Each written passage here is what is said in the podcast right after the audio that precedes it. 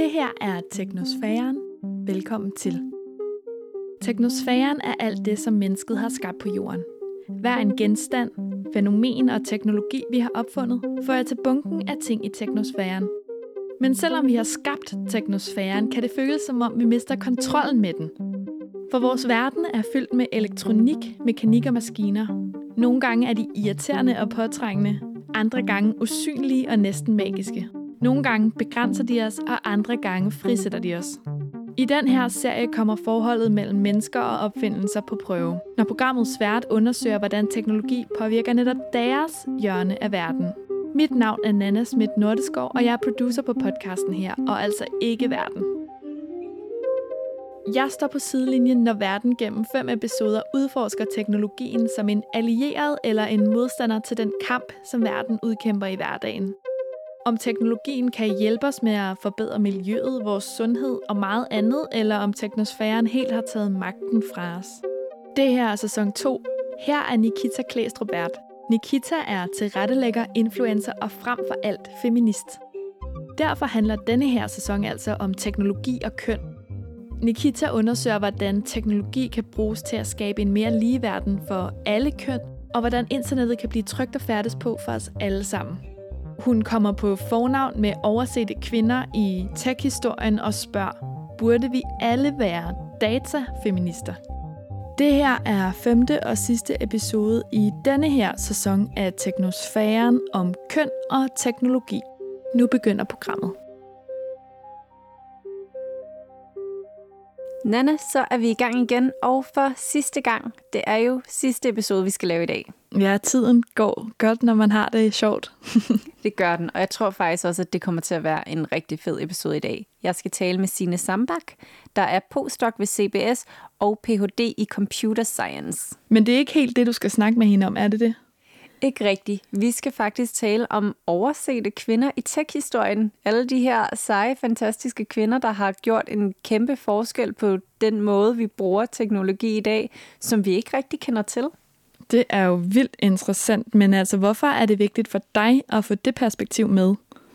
Jeg tror, det er fordi, at når jeg tænker på tech-branchen, og jeg er sikker på, at der er mange, der har det sådan her, så tænker man på mænd. Der er en masse mænd, der sidder på nogle rækker med nogle computere og koder nogle tal ind, hvad ved jeg.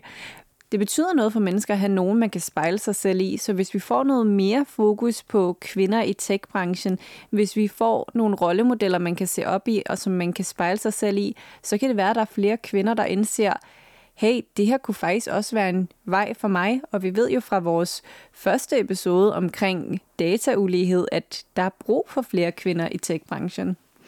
Det er så rigtigt. Altså, øhm, hvad er det vigtigste, du skal spørge Sine om, og hvad, hvad håber du, du får ud af det her interview? Jeg håber selvfølgelig, at vi kommer til at få en masse badass kvinder frem i lyset, som det kan være, der sidder en masse derude, der kan blive inspireret af. Jeg tror desværre, det er for sent for mig. Jeg tror ikke, jeg bliver den næste store tech-guru. Det må jeg ærligt indrømme. Men det kan måske inspirere nogle andre. Så der er selvfølgelig en masse spændende historier, en masse fascination, en masse badass kvinder, vi skal have nævnt. Men noget, der også er vigtigt for mig, er, hvordan kan vi, hvordan kan vi ændre den her udvikling? Hvordan kan vi få mere fokus på kvinder i tech? Hvordan får vi flere kvinder ind i den her branche? Og hvordan sikrer vi os, at om 100 år, så er de ikke glemt?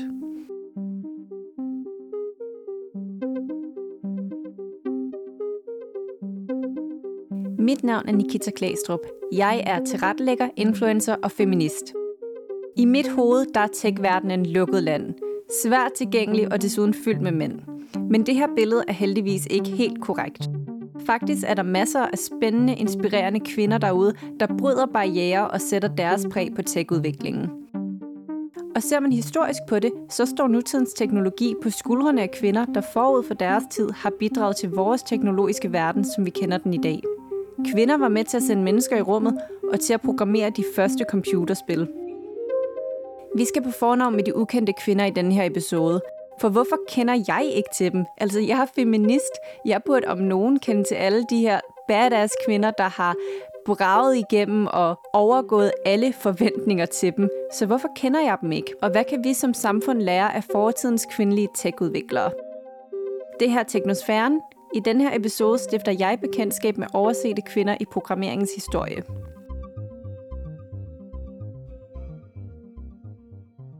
Hej Sine, tak fordi du vil være med. Jamen tak fordi jeg måtte komme. Du er jo postdoc ved CBS, men så er du jo faktisk også forfatter, og du har skrevet bogen Kvinde kend din kode. Kan du ikke lige fortælle, hvad den handler om? Altså kvinde kendt en kode har jeg valgt at dele op i øh, sådan flere afdelinger. Jeg har prøvet at fortælle lidt om, øh, om øh, kvinder i teknologi i historien, og så samtidig så har jeg et, en rigtig stor del, som så handler om programmering, om hvordan man kommer i gang med at programmere. Øh, og til sidst så lidt om, øh, hvordan ser en computer så ud indeni, og hvad er det for nogle elementer, øh, den består af, og hvordan virker de, og den slags. Så det er sådan, i virkeligheden så er jeg blevet inspireret en lille smule af, af den bog, der hedder Kvinde kendt din krop, som også handler lidt om, om øh, kvinder i historien. Øh, hvordan ser de ud, skulle jeg sige. Hvordan virker maskineriet, den slags. Så det er egentlig lidt øh, inspireret af den, jeg har jeg har opbygget denne her. Så den handler altså både om, om øh, kvinder i historien, og så også nogle, nogle, nogle håndtag til, hvordan man selv skal komme i gang med at programmere. Fedt. Jeg kan huske, at min mor fortalte mig en historie om, da hun lige var blevet teenager, og hendes mors hippieveninde kom med den der kvinde, kendte din krop til hende, og hun syntes, det var det mest pinlige i hele verden. Så tænker jeg, at den her er lidt mere, øh, der er lidt færre kønsdele, når man lige får den stukket i hånden. Ja. og der, der, er, der er et par enkelte referencer til, til menstruation øh, og periode, men, øh, men det er jo også fordi, det er datalogisk interessant. Men hvis vi skal kigge på øh, programmeringens historie, hvornår kan man sige, at den startede, og hvornår begyndte kvinder at spille en rolle? Der er flere øh, steder, man kan sige, den starter. Nu starter jeg bare helt tilbage for 43.000 år siden. man har fundet et ben, øh, der hedder Libumbo-benet, øh, med 28 hak i, det har man ment har været en eller anden form for regnestok, og vi kan jo bare selv gætte os til det, men der er også flere, der er kommet med en teori, at det nok har været øh, et ben, som kvinder har brugt til at holde styr på deres periode. Simpelthen på grund af de her 28 hak. Det så det kan være, at faktisk allerede dengang, så var det kvinder, der havde programmeret det her ben, ja. så at sige. Så hvis vi så kommer lidt mere ind i den historiske tid, øh, i starten af 1800-tallet, der, der var man et sted, hvor Øh, der var blevet opfundet en øh, regnmaskine i 1600-tallet, og en meget, meget simpel regnmaskine, sådan en mekanisk en, der kunne lægge øh, to tal sammen. Altså en lille smule mere avanceret end en kugleramme. Ikke? Men efterhånden har man så kunne lave maskiner, der har kunne producere øh, stof, en jacquardvæv for eksempel. Øh, man har produceret selvspillende klaverer.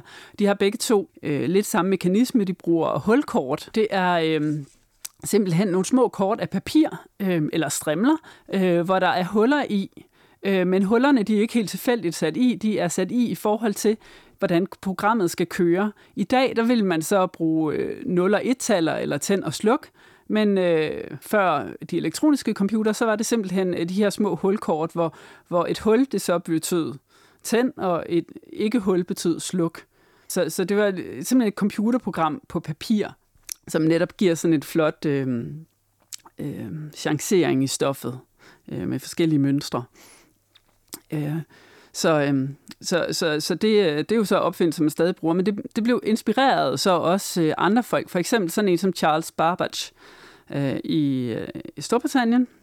Han, øh, han øh, lavede en, en, øh, en lille en rimelig stor maskine faktisk, som øh, han aldrig rigtig fik til at fungere, men, men det var så sådan en... Øh, øh, en analytisk maskine. Og øh, ret hurtigt i det her projekt, så øh, kom øh, den unge Ada Lovelace ind i, i billedet, og hun var øh, datter af Lord Byron, som var en, en, en digter, og, øh, og moren var, var rimelig bitter på ham, så hun ville aldeles ikke, at hendes datter skulle, skulle øh, rende rundt og være flamboyant ligesom ham, så hun sørgede for at piske hende ind med matematik og øh, kolde bad.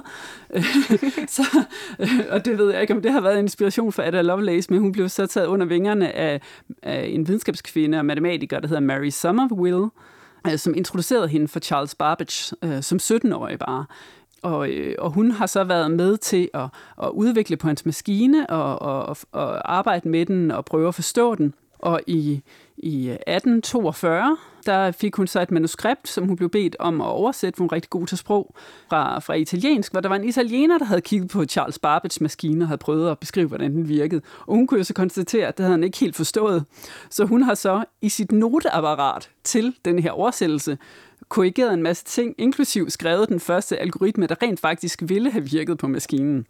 Så, så, så på en eller anden ydmyg façon, så har hun så øh, haft en ret stor indflydelse på programmeringens historie. En anden ting, jeg også gerne vil hive frem om Ada Lovelace, øh, udover at hun har haft denne her påvirkning på øh, Charles Babbage's maskine, det er, at hun i sine analyser her også beskrev, at måske kunne man bruge de her maskiner til andet end at løse regnestykker. Måske kunne man bruge dem til musik eller til tekst eller andet, som på en eller anden måde er systematiseret. Og det synes jeg, at vi lige skal fremhæve hos hende, fordi tit så bliver det bare beskrevet, at hun skrev det første computerprogram, og det er selvfølgelig også fint, men hun har faktisk også været en af de første IT-profeter. Ja, hun har jo nærmest kunne se ind i fremtiden. Ja, jamen helt klart, ikke? og det er jo tit sådan noget, man, man, man tillægger folk øh, langt senere i historien, sådan som Alan Turing, som bestemt også var en øh, stor IT-profet. Men Ada Lovelace har faktisk tidligere øh, beskrevet, hvordan de her maskiner måske kunne være mere universelle end bare regnemaskiner. At Hvis vi nu skal gå lidt længere frem i computerhistorien, historien. Hvilke betydningsfulde kvinder kan vi så se? Ja, det er jo nemlig også kan man sige, den tredje fase her, som måske er den mest reelle fase i forhold til kvinders øh, påvirkning af IT, det er jo, da de computere, der rent faktisk fungerede, blev opfundet. Øh, og det var omkring 2. Øh, verdenskrig. Øh, og der var jo øh, rigtig mange mænd, der blev sendt ud i krig, så man har rekrutteret kvinder til øh, kodebrydning og, og til at programmere de her maskiner, fordi at typisk så er kvinder øh, måske ikke blevet sendt så meget ud i krigen, men de har øh, meldt sig til herren både i Storbritannien og USA, og så har man så kunne finde anvendelse for dem øh, som kodebrydere og, og programmører, hvis de, de har haft flere for sprog eller matematik eller ja, krydsord og den slags. I Storbritannien, øh, der var der rigtig mange øh, kodebrydere, som sad i Bletchley Park, øh, og, og dem har man så ikke hørt så meget om sidenhen, fordi Storbritannien i høj grad smadrede alle deres computere bagefter. og, øh, Hvorfor? Ja, jamen, fordi det var krigsværktøj, og det var, de så det som, øh, som et farligt øh, redskab, så, så dem valgte de at ødelægge. I USA, der var det jo så til gengæld... Øh, ret glade for de her øh, og valgte at beholde dem og videreudvikle på dem og lave en, en industri. Så, øh, så derfor hører man måske også lidt mere om dem, der programmerede de computere, fordi de har jo også været med til at videreudvikle dem. Og der, er, øh, der vil jeg gerne fremhæve ENIAC teamet, som bestod af seks øh, kvinder, der, der simpelthen styrede den her ENIAC-computer, og det var den første øh, elektroniske computer, som, som ligner de computer, vi har i dag. Altså, ah, gjorde det ikke, fordi den var på størrelse med en, hvad kan jeg sige, en, en, en, en mellemstor skobutik, den var 150 kvadratmeter. så, så, øh, men, men altså, den var så baseret på transistorrør og, øh, og ikke på hulkort. Og der har været det her team, som, øh, som som øh, har komplementeret hinanden rigtig godt. Og det er også noget, der synes er interessant, fordi man tit tænker på det her med at programmere så meget ensomt. Og man kan sige, der er jo selvfølgelig en del af programmeringen, der er lidt ensom. Men det er rigtig tit vigtigt at have flere forskellige kompetencer, når man skal udvikle øh, større programmer og systemer. Øhm, og her der, der, der beskriver de lidt, hvordan der har været øh, nogen, der har været sådan de der kreative, der har fundet på, på nye måder at gøre ting på. Ikke? Så har der været nogen, der har været arbejdshæstene, der bare har siddet og kodet. Og det var jo altså, dengang, der var det jo sådan noget øh, 0 og 1-taller i store mængder, som man, man har skulle fylde ud. Så det har været øh, hårdt arbejde. Så har der så været nogen, der har siddet bagefter og regnet efter og tjekket, at maskinerne rent faktisk har, har gjort det, som, øh, som man har bedt dem om. Og det er jo også noget, der kræver ret meget omhu. Øh, og systematik. Øhm, så, så på den måde så har de haft øh, de her forskellige kompetencer. Og så der de har, har komplementeret hinanden rigtig godt? Præcis, ja, sådan, så man ikke bare har skulle bruge én type, men har faktisk skulle bruge flere typer, og man har haft, hvad man kunne sige, et divers team. Altså nu har det så godt nok været kvinder, men, men inden for, for det her, den her kvindegruppe har, har de haft uh, forskellige kompetencer. Sammen med de her ENIAC-kvinder, så var der også en, der hed Grace Hopper, som jeg også næsten lige er nødt til at fortælle om ganske kort i, i den her sammenhæng, fordi hun har været med til at udvikle nogle af de første natursproglige computersprog. Øhm, der er et øh, programmeringssprog, der hedder øh, COBOL. I dag vil man nok synes, det er rimelig gammeldags og ikke særlig natursprogligt, men dengang, det var jo noget helt andet end maskinkode, altså 0 og 1 taler. Det her, det var, det var jo faktisk, at man prøvede at skrive noget tekst i stedet for, øhm, som, som nogenlunde kunne beskrive de her ting, øh, man gjorde, øh, og, og, og, og bruge det Øh, at få computeren til at reagere. Så man kan sige, det er ligesom øh, et lag oven på maskinkoden. Der var maskinkoden, og så er der så det her programmeringssprog. Og det har hun så været med til via, hun øh, startede, hun lavede den første compiler, som netop kunne oversætte maskinkoden, øh, og så var hun så med i det konsortie, øh, som satte sig ned og, og, og lavede det første computersprog, som altså hed COBOL. Øh, baseret på hendes compiler. Da jeg skulle forberede mig til det her, der valgte jeg også at spørge ud på min Instagram og høre, hey, hvor meget kender I til de her kvinder i ja, programmering og computerens historie? Og en af dem, jeg blev foreslået at kigge lidt på, det var Hedy Lamar. Ja. Yeah. Som åbenbart både var, øh, var det Hollywood-skuespiller, og så også øh, videnskabskvinden. Kan du fortælle lidt om hende? Ja, det kan jeg. Hun er nemlig ret interessant, synes jeg også. Hun startede meget tidligt som, øh, som skuespiller. Øh, hun boede i Østrig og øh, var gift med en øh, våbenfabrikant, faktisk. Vi er i starten af 30'erne her. Og hun har jo øh, siddet og lyttet med, når de har snakket øh, våbenmøder, men, men har jo selvfølgelig ikke blandet sig øh, som sådan. Øh, men øh, vi kom hen omkring 33, så besluttede hun sig simpelthen for at stikke af, både fra nazisterne og fra, øh, fra sin mand.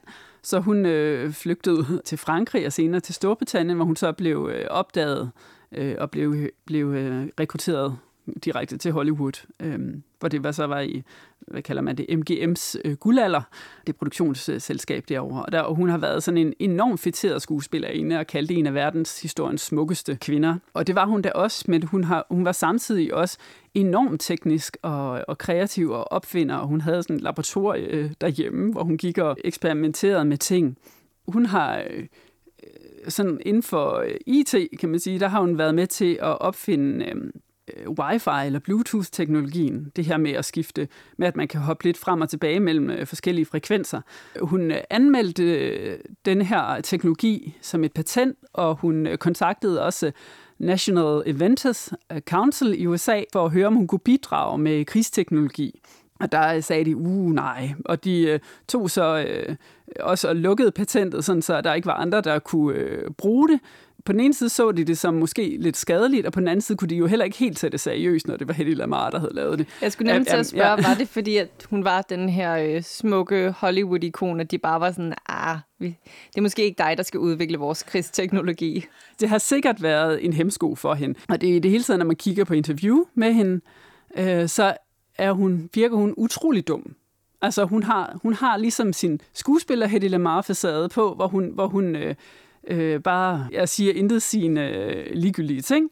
Og så er der også øh, optagelser, hvor hun har talt i telefon med sin børn og, og sine venner, hvor hun fortæller om de her ting, og det er sådan en helt anden person. Altså man kan høre, øh, hun har jo enormt meget indsigt og øh, kreativitet og, og så videre. Hun har også øh, selv sagt, når jamen, altså, hvordan bliver man en god Hollywood-skuespiller, som, som bliver fitteret? Man skal bare sørge for at kunne se rigtig dum ud.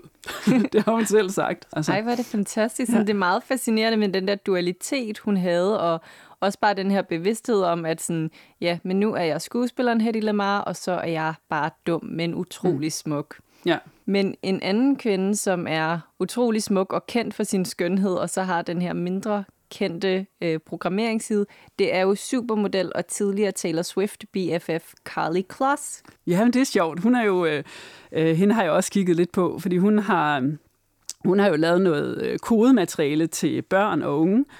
Coding with Klossy hedder det, og det er jo et helt anden øh, øh, retning. Hvis jeg lige må sige en sidste sjov ting omkring Hedy Lamar. Meget gerne. Øh, det er også øh, en anden ting, hun lavede, som det er måske ikke så meget IT, men der er stadigvæk teknologi, det er, at hun har faktisk været med til at øh, forbedre flyvingedesignet. I dag, der kan man se flyvemaskiner, de, de ligner næsten lidt fugle, eller fuglevinger.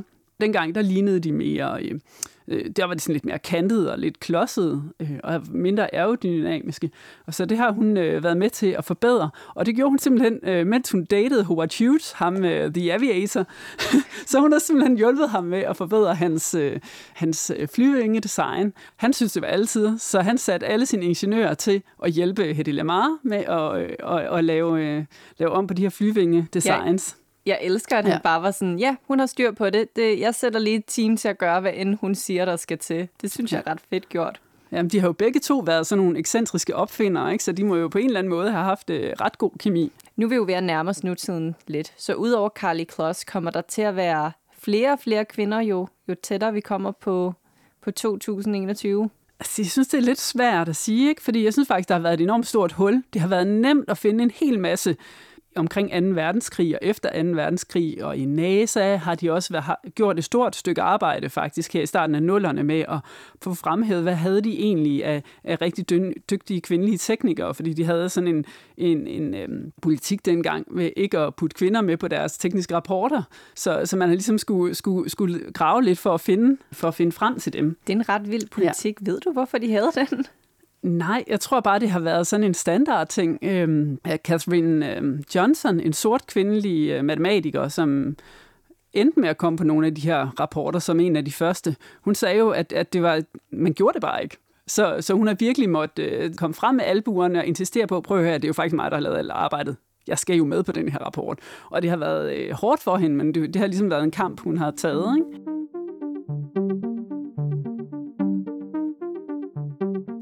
Okay, Nikita, vi tager lige en kort pause, for jeg lige kan spørge dig, hvad laver du lige nu? Jeg taler med Sine Sambak, som er postdoc ved CBS og har skrevet bogen Kvinde kend din kode. Hvad fortæller hun om? Hun fortæller om, hvilken rolle som kvinder har spillet i tech-udvikling igennem historien. Nå, det lyder sejt.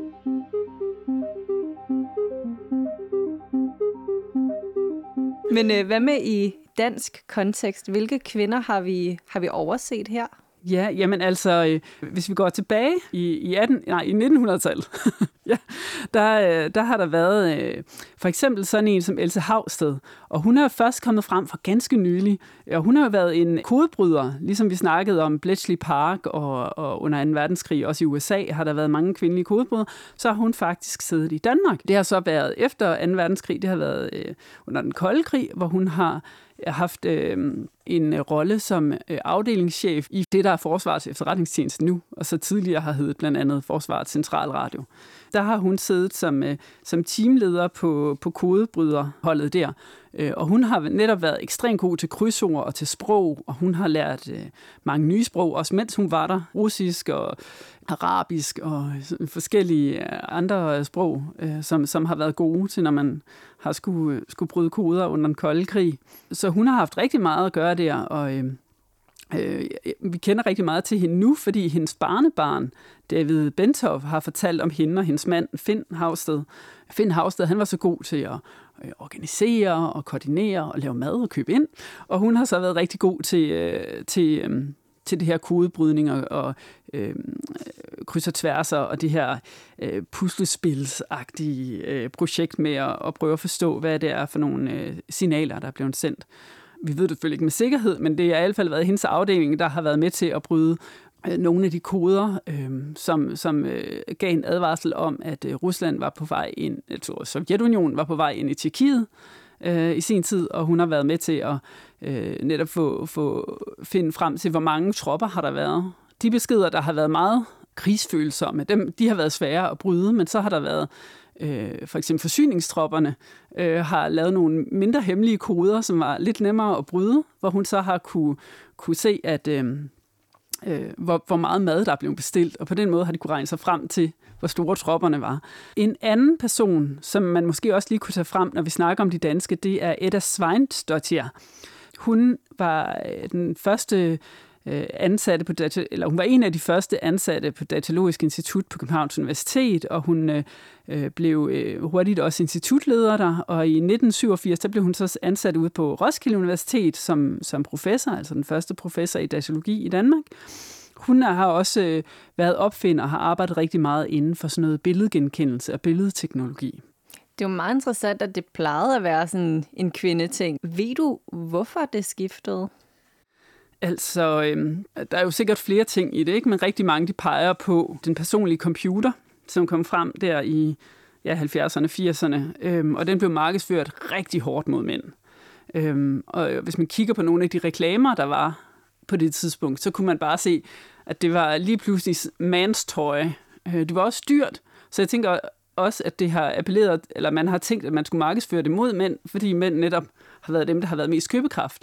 Der, der er sådan en klassisk øh, reklame, som jeg næsten synes, jeg, vi, vi må uploade, øhm, hvor, fra Apple, hvor man ser sådan en lille dreng, der kaster sig over en computer, ikke? og moren står ved siden af og folder hænderne og siger, nej, hvor sødt, og faren han står med pungen frem. Ikke? så, øh, så, så er man ligesom, så ved man, øh, hvad klokken er slået. Og på den måde, så har det hele tiden været fokuseret enormt meget mod drenge, også meget af øh, spiludviklingen øh, var lavet til drenge. Øh, der har så faktisk også været øh, flere øh, prominente kvindelige spiludviklere.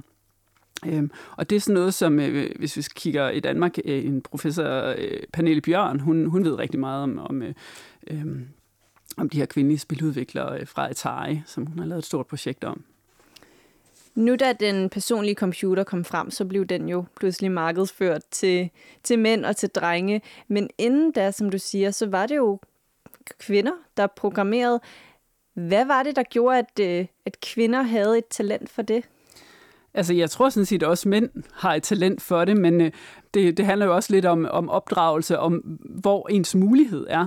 Men, men det blev set som en sekretærting, og man ser nemlig også i reklamerne fra før 70'erne, der ser man netop kvinder stå med en mainframe. En mainframe, det er sådan en ret stor computer på størrelse med måske en større reol, øh, hvor man har øh, en sort skærm øh, og grønne bogstaver på, som man så kan operere fra. Fordi det var, det var sekretærerne, der ligesom håndterede de her mainframes.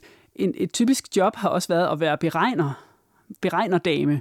dame. Øh, og, og det øh, kan både være, fordi kvinder måske har været opdraget til at være lidt mere systematiske end mænd, men ikke mindst også fordi, at øh, det har været billigere arbejdskraft. Så for eksempel astronomiske observatorier øh, i forsikringsselskaber og sådan noget, har man haft kvinder, der har siddet øh, og beregnet. Det har været meget billigere end at ansætte mænd til at gøre det samme det er jo faktisk nogle helt vildt vigtige ting, og som du også selv siger, det er jo det, vi bygger videre på i dag. Så hvorfor kender vi ikke til dem. Altså Else Havsted, hun var spion, så den er måske... Ja. Den siger måske sig selv, men alle de her andre kvinder, Hedy Lamar, Grace Hopper, hvorfor ved vi ikke, hvem de er? Jamen, jeg synes, det er rigtig svært altså, at, at, at komme med et godt bud. Altså, der, der, er jo, der har jo været sådan en traditionel struktur med, at det bare har været øh, mændene, der har haft magten i historien. Så, så, øh, så i, de har måske været interesseret i at fortælle den historie, de har kunne se. Så det har ikke nødvendigvis været ond vilje, de har bare ikke kunne se kvinderne, fordi de mere har kunne se sig selv og hinanden. Og det har også meget været sådan, at så har kvinderne måske ikke øh, fået lov til at øh, læse på universitetet, så det, de har været sådan lidt mere autodidakte, altså de har været selvlærte. For eksempel Ada Lovelace øh, var selvlært. Øh, så øh, der kan også være forskellige ting. I Storbritannien for eksempel, der var det ind til 60'erne og 70'erne, der måtte øh, kvinder ikke arbejde øh, offentligt, hvis de var gift. Så det vil sige, mange af de her kodebrydere fra Bletchley Park, hvis de blev gift, så kunne de simpelthen ikke arbejde mere. Ej, var det, det var bare ærgerligt. Jeg tror, at måske nok under 2. verdenskrig var, var den regel suspenderet, ikke? men den blev jo hurtigt, øh, den kom jo hurtigt øh, til at træde i kraft igen bagefter. Så der har været alle mulige strukturer, ikke? og det kan man jo grave rigtig meget i, og det er der også nogen, der gør, med, med hvorfor, hvorfor er det, at, at de forsvinder lidt fra historien. Men man kan sige, at der bliver gjort meget nu for at prøve at hive dem frem igen og finde ud af, hvad har deres betydning egentlig været.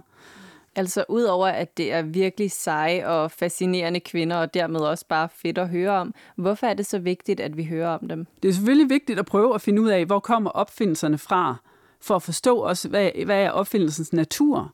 Men også, også det her med at have nogle rollemodeller til, til unge kvinder i dag, for eksempel, så de kan se, okay, altså, der var en Hedy Lamar, og der var en Grace Hopper, og der var det her øh, teams, der lavede nogle helt fantastiske ting. Det kunne jeg måske også godt. Altså, det kan godt være, at jeg ikke selv øh, er, er øh, Hedy Lamar, som opfinder øh, nogle nye flyvinger eller noget, men så kan jeg måske sammen med et team opfinde nogle ting. Så det her med, at man, man kan se, se sig selv i det, øh, synes jeg er ret vigtigt, fordi det er det, vi måske har manglet lidt fra 80'erne og frem, hvor det øh, også i populærkulturen, så ser man næsten altid de her computernørder, det er, det er mænd, gerne sådan lidt kiksede mænd. Altså, så der kommer sådan en eller anden stereotyp frem, øh, som, som man måske kan have virkelig svært ved, ved at identificere sig med som kvinder, og jo øvrigt også mange mænd. Altså, så det er jo ikke bare kvinder, som bliver skræmt væk af IT-industrien. Øh, det, det er også mænd, ikke? Men udover på individplan, at det måske kunne være fedt for den enkelte kvinde at blive programmør og indse, at det er en mulighed, er der så noget mere øh, samfundsmæssigt i, at vi har brug for flere kvindelige programmører? Ja, det, det har der bestemt. Og, og I har jo været lidt inde på det tidligere programmer også øh, med data, og for det er vigtigt, der også er data om kvinder. Og, øh, og der er sådan en, en klassisk forståelse af, hvordan man laver øh, nye IT-værktøjer eller nye IT-produkter. Og det er, at man har nogle brugere i den ene ende, og så har man nogen, der snakker med brugerne. De kommer så med nogle specifikationer til programmørerne, som så øh, laver de her produkter, som så øh, passer til brugerne. Øh, men det, der tit sker, det er, at øh, programmørerne de laver faktisk mange ting til sig selv. Altså, de tænker på sig selv som bruger. Og ikke mindst i deres fritid. Der er mange rigtig øh, interessante ting, der er blevet lavet af programmører i deres fritid. Altså for eksempel en af de første apps, danskproducerede apps, det var jo en pizza-app, Just Eat. Så man laver jo tit opfindelserne til sig selv. Lidt ligesom da mændene kom i køkkenet, så kom der også en masse nye innovationer, øh, fordi der blev brugt flere penge på at, at udvikle de her ting. Lige pludselig øh, så, så var der mænd i magtpositioner, der faktisk synes det kunne være fedt, hvis det her var lidt nemmere. Ikke? Så, så, så, så, så af den grund, for samfundets skyld, men også for, for, for rigtig mange kvinders skyld ville det også være godt, at, at der var flere forskellige typer, der var med til at udvikle de her produkter. Og ikke bare øh, snakke med brugerne om, hvordan de kunne laves, men være med i skaberprocessen øh, i legeprocessen, hvor man sidder og roder og får, får snavs på fingrene. Ikke? Så nu får vi forhåbentlig flere kvindelige programmører. Hvordan undgår vi, at vi glemmer dem? Hvordan undgår vi, at vi sidder om 100 år igen og sidder og tænker, hvorfor talte vi aldrig om den her kvinde? Jeg synes, der sker meget i forhold til, hvordan unge kvinder ser sig selv, og hvad de kan, og hvad de vil. Så jeg, jeg tror lidt mere på, på ungdommen i dag. Øh, det virker som om, at, at øh, der er en lille smule mere selvbevidsthed om, hvad, hvad man laver, hvad man vil. Man kan se, at, at øh, altså, blandt andet alt det her øh, MeToo, at kvinder har sagt utrolig meget fra over for øh, det her med mænd, der græmmer sig. Sådan. Det er jo netop ikke min generation, jeg er 41, det er jo generationen, der er yngre end mig, der har taget det her op og sagt, hey, det er da ikke i orden. Og i øvrigt ikke kun kvinderne, mændene har sagt, hey, det er da ikke i orden, de gør det. Altså, så der er, sådan en, øh, der er sådan en bevægelse, som jeg synes øh, virker ret positiv der. Og så er det bare sådan min generation og de ældre, som skal tage imod det og sige, okay, der sker noget, som, som, øh, som, som faktisk kan vise sig at være rigtig positivt. Der bliver gjort meget, altså der bliver lavet øh, bøger, øh, der er selvfølgelig min bog, Kvinde kendt en kode, men der er også øh, Gry Jeksen, der har lavet en bog, der hedder Kvinde kendt en historie. Hun tager fat i mange historiske kvinder, øh, både øh, øh digter og forfattere og videnskabskvinder, alle mulige. Der bliver lavet bøger også om Margrethe den Første, om Inge Lehmann, en stor øh, dansk øh, videnskabskvinde, som, som også har været lidt glemt i arkiverne. Øh, så, så, så der sker i hvert fald meget lige nu. Så må vi bare holde fast i, i at huske dem også. Øh, og så håber jeg, at det bliver sådan lidt mere integreret, frem for at det ligesom bliver sådan kvindehylden, som det er nu. Ikke? At, at, at, at øh, det, det bliver mere blandet. Lidt ligesom Digi Pibi med mor datter tech brunch. Jeg synes, det er super fedt, det er der. Men jeg kunne godt håbe, at det bliver mere integreret, så der ikke er, er brug for øh, safe space for kvinder. Ikke? Mega fedt. Tusind tak, fordi du kom. Selv tak, og tak fordi jeg måtte komme.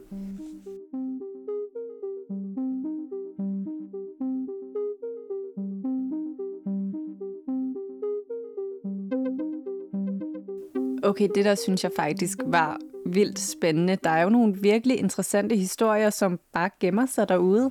Ja, det har du virkelig ret i. Det var øh, virkelig interessant at komme med den her vej gennem arkivet af fede kvinder, der har gjort alle mulige vilde ting, og fuldstændig har sådan taget forventningerne til, hvad det vil sige at være en kvinde på deres tid, og bare fuldstændig kastet morbord. Det synes jeg var for nice. Det var nemlig mega fedt. Altså, især var jeg vild med historien om Hedy Lamar, som på den ene side var den her fantastiske, kloge videnskabskvinde. Hun var nysgerrig, vidensbegærlig, og så var hun også klog nok til at vide, at i Hollywood, der skulle hun altså bare være et dumt, kønt ansigt for at få succes, så den spillede hun bare på. Så synes jeg også bare, det er vildt interessant, at der er en nutidig parallel i Carly Kloss, så udover at være en fucking smuk kvinde, så er hun også bare sådan lige koder on the side. Jeg spurgte jo mine Instagram-følgere sådan, hey, hvilke seje kvinder inden for tech-industrien, både nu og rent historisk, kender I faktisk til? Og jeg fik nemlig bare svaret Carly Kloss, og jeg var sådan, øh, er du idiot? Carly Kloss er model. Det er sådan, altså, hvad er det, du ikke forstår ved mit spørgsmål? og så måtte jeg jo ligesom ind og google hende og være sådan, ah, okay, nej, jeg er idiot. Det er mig, der ikke kender til den her super seje programmørside af Carly Kloss. Det er også meget fedt, hvordan vi på en eller anden måde er kommet full circle. Vi startede med at tale om den her dataulighed og ja, ikke decideret datamangel om kvinder, men at, at det her data simpelthen ikke blev brugt, og det blev ikke brugt korrekt. Og nu taler vi om oversete kvinder i tech-industrien og kommer igen frem til, at det er fandme vigtigt, fordi som programmør eller som hvad som helst i virkeligheden, som opfinder, så sidder du jo og, og bliver konstant konfronteret med dine egne behov. Bliver mm. konstant konfronteret med din egen virkelighed. Så det er klart, at når du skal løse et problem, så løser du dine egne problemer. Så vi har altså brug for nogle kvinder, der kan komme ind og løse deres problemer, som så også er vores problemer. Der er faktisk noget, jeg tænker på. Altså, hvilke rollemodeller har du selv haft, både sådan et personligt, men også sådan et professionelt øh, plan? Er der nogle kvinder der, der har været vigtige for dig? Oh, det ved jeg faktisk ikke. Jeg tror også, hvis man ser rollemodel rent fagligt, så har jeg vælget så mange forskellige ting i mit liv. Altså, da jeg var barn, der ville jeg jo være Julia Roberts. Mm. Jeg ville ikke være skuespiller, jeg ville være Julia Roberts, og hvis jeg ikke kunne blive Julia Roberts, var det ikke godt nok. Og som du måske kan se på mig i dag, så er jeg ikke Julia Roberts, og er stadig oprevet over det. Øhm, så i hvert fald Julia Roberts, selvom jeg aldrig endte med at bruge det til noget. Og så ellers, jeg tror, jeg finder, øh, jeg tror, jeg finder rollemodeller i, øh, i mange forskellige lag og, og på mange forskellige punkter. Altså noget så dumt som Real Housewives. Jeg taler enormt meget om Real Housewives, det beklager jeg. Men de her kvinder har været rollemodeller for mig i forhold til, jeg tror, vi er mange, der frygter at blive ældre. Du ved, kvinder, der frygter at blive 30, og så frygter at blive 40, og så frygter at blive 50. Efter jeg begyndte at se Real Housewives, jeg glæder mig til at blive ældre. Altså, de her kvinder, de er i 40'erne, nogle af dem er i 50'erne, og de laver nye businesses, og de har aldrig set bedre ud, og de har et rigt personligt familieliv, og et rigt liv med deres veninder. Mm. Øhm, der har jeg jo fundet nogle personlige rollemodeller, der får det at blive gammel til at se super fedt ud. Det er sgu ret godt klaret. Okay, men altså Nikita, det har jo virkelig været en fornøjelse for mig som øh, producer af det her, øh, at lave det her sammen med dig. Lige om lidt, så går vi hver til sit og, og lukker døren.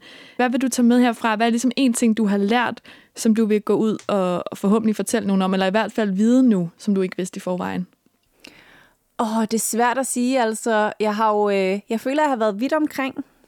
Jeg har været helt nede i kulkælderen i manusfæren, og ja, også lidt nede i kulkælderen over, hvor lang tid det tager i Europaparlamentet, men samtidig også håbefuld, fordi måske kan vi godt tøjle tech-giganterne, og måske kan vi godt selv, og måske får vi nogle kvindelige programmører, der, der kan finde ud af at skabe et socialt netværk, som ikke fremmer had.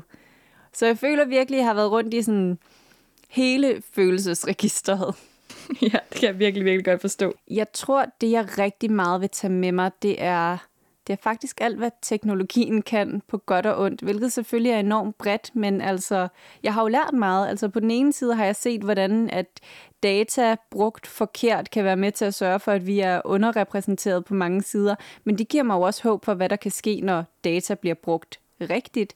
Jeg har set på, hvordan der opstår fællesskaber af had mod kvinder på internettet, men også fået eksempler på på mænd, som prøver at modarbejde det her, og snakket med sine Søndergaard omkring safe spaces og alle de steder på internettet, der kan være rigtig rart at være. Og så ja, full circle med at snakke om, øh, om hvorvidt der er håb for tech-industrien og kvinder, og vide, at ja, der bliver gjort noget for at få flere kvinder ind, som så kan fikse den dataulighed, der er. Så øhm, det er selvfølgelig meget bredt, men ja, jeg vil tage med mig sådan alt det, alt det fantastiske og også alt det dårlige, som, som teknologien bringer med sig, fordi det skal vi også tale om. Sindssygt godt svar. Men det her er jo kun sidste episode af den her sæson af Teknosfæren, så du kommer jo nok tilbage med en anden nice person. Jeg føler mig som Dr. Who. Du ved, jeg bliver bare skiftet ud, men det bliver ved med at være nice. det håber jeg. Det har i hvert fald været øh, en fornøjelse. Tak for den her gang. Selv tak. Det var femte og sidste episode i den her sæson af Teknosfæren. Nikita Klæstrup var vært, og i redaktionen sidder Anton Gade Nielsen, Martin Johansen og jeg selv. Jeg hedder Nana Schmidt Nordeskov. I næste og tredje sæson af Teknosfæren er Sebastian Lyngård vært. Sebastian Lyngård står bag meme-profilen Herlige Svend, hvor han dagligt deler memes af nuttede dyr i akavede menneskesituationer. Han har en stor engageret følgerskare, der lever under for den måde, han bruger Instagram på. Alligevel kan Sebastian godt blive bekymret for den rolle, sociale medier og teknologi spiller i vores liv. For er et like nødvendigvis det samme som et smil fra et rigtigt menneske? Og får man det samme ud af at game med vennerne, som man gør til en fodboldkamp for eksempel?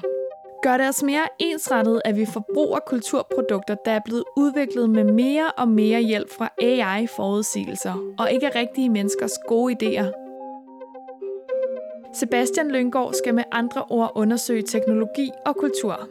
Det vil sige måden, vi interagerer med hinanden og det, vi interagerer med. Han ser på dating og intimitet i en digital tidsalder, hvordan gaming adskiller sig fra det fysiske liv og bliver udfordret på, om hans tech-skepsis i virkeligheden ikke har været ret karakteristisk for os mennesker, så længe der overhovedet har været teknologiske udviklinger til.